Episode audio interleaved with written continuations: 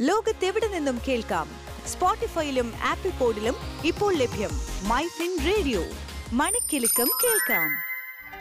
എന്തരോ എന്തോ എന്തൊക്കെ കേൾക്കണം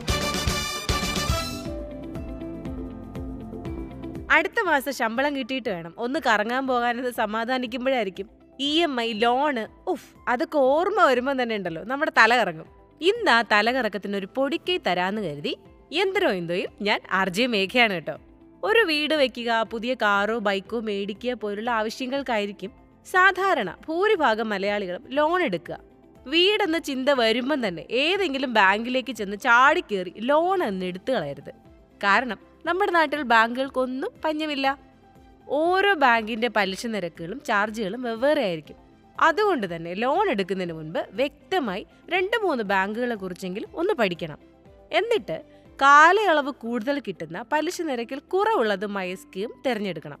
പിന്നെ ഒരു കാര്യം കൂടെ ശ്രദ്ധിക്കുക.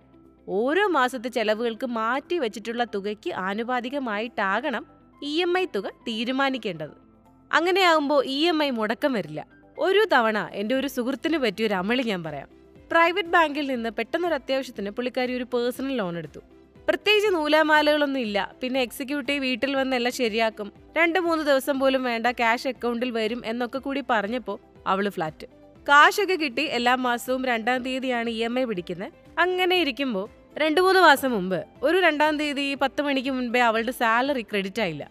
പക്ഷെ അന്ന് തന്നെ ഒരു അഞ്ച് മണിയൊക്കെ ആയപ്പോൾ സാലറി അക്കൗണ്ടിൽ ക്രെഡിറ്റ് ആയി. എന്നാൽ അന്നത്തെ ദിവസം ഇ എം ഐ പിടിച്ചില്ല. പിറ്റേ ദിവസമായപ്പോൾ ഫൈൻ ഉൾപ്പെടെ പുള്ളിക്കാരിക്ക് ഒരു മെസ്സേജ് കരഞ്ഞു എറിഞ്ഞിട്ടാണെങ്കിലും അവൾ പോയി അത് അടച്ചു.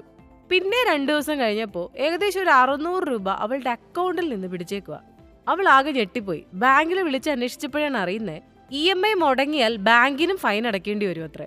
അതുകൊണ്ടാണ് ഞാൻ പറഞ്ഞത് ഇ എം ഐ മുടക്കം വരാതെ നോക്കണം. കാരണം ഓരോ ബാങ്കുകൾക്കും ഓരോരോ ചാർജുകളുണ്ട്. പിന്നെ ഏറ്റവും പ്രധാനപ്പെട്ട കാര്യം ഇ എം ഐ അടച്ച് ചെലവുകളൊക്കെ കഴിഞ്ഞ് ബാക്കി കുറേ കാശ് ഞങ്ങൾ അടിച്ചു പൊളിക്കാന്നൊക്കെ വിചാരിക്കും. അതിനു മുൻപേ കുറച്ച് കാശെങ്കിലും ഇൻവെസ്റ്റ്മെന്റ് ആയോ പെൻഷൻ സ്കീമിലോ ഒക്കെ സേവ് ചെയ്തു വെക്കുകയും വേണം. പിന്നെ വീട് വെക്കുന്നതിന് ലോണിനെ പ്രധാനമായും ആശ്രയിക്കുന്നവരോട് ഒരു കാര്യം ഓർമ്മപ്പെടുത്താനുണ്ട്. നമ്മൾ വീട് വെക്കുന്നത് നമ്മുടെ കുടുംബാംഗങ്ങളും ഒക്കെ ചേർന്ന് ഒരുമിച്ച് സന്തോഷത്തോടെ കഴിയാനാണ്. വീട് വെക്കുന്നത് ഒരിക്കലും ഒരു മത്സര ബുദ്ധിയോടുകൂടെ ആകരുത്. കാരണം പണ്ട് ആരോ പറഞ്ഞ പോലെ ആറ്റി കളഞ്ഞാലും അളന്ന് കളയണം എന്നാണല്ലോ ചൊല്ല്. ഇനിയിപ്പോ ഞാൻ എന്തൊക്കെ പറഞ്ഞാലും എന്തരാവോ എന്തോ. വീണ്ടും കാണുന്നത് വരെ stay tune to MyFin radio എന്തരോ എന്തോ. എന്തൊക്കെ കേൾക്കണം ലോകത്തെവിടെ നിന്നും കേൾക്കാം?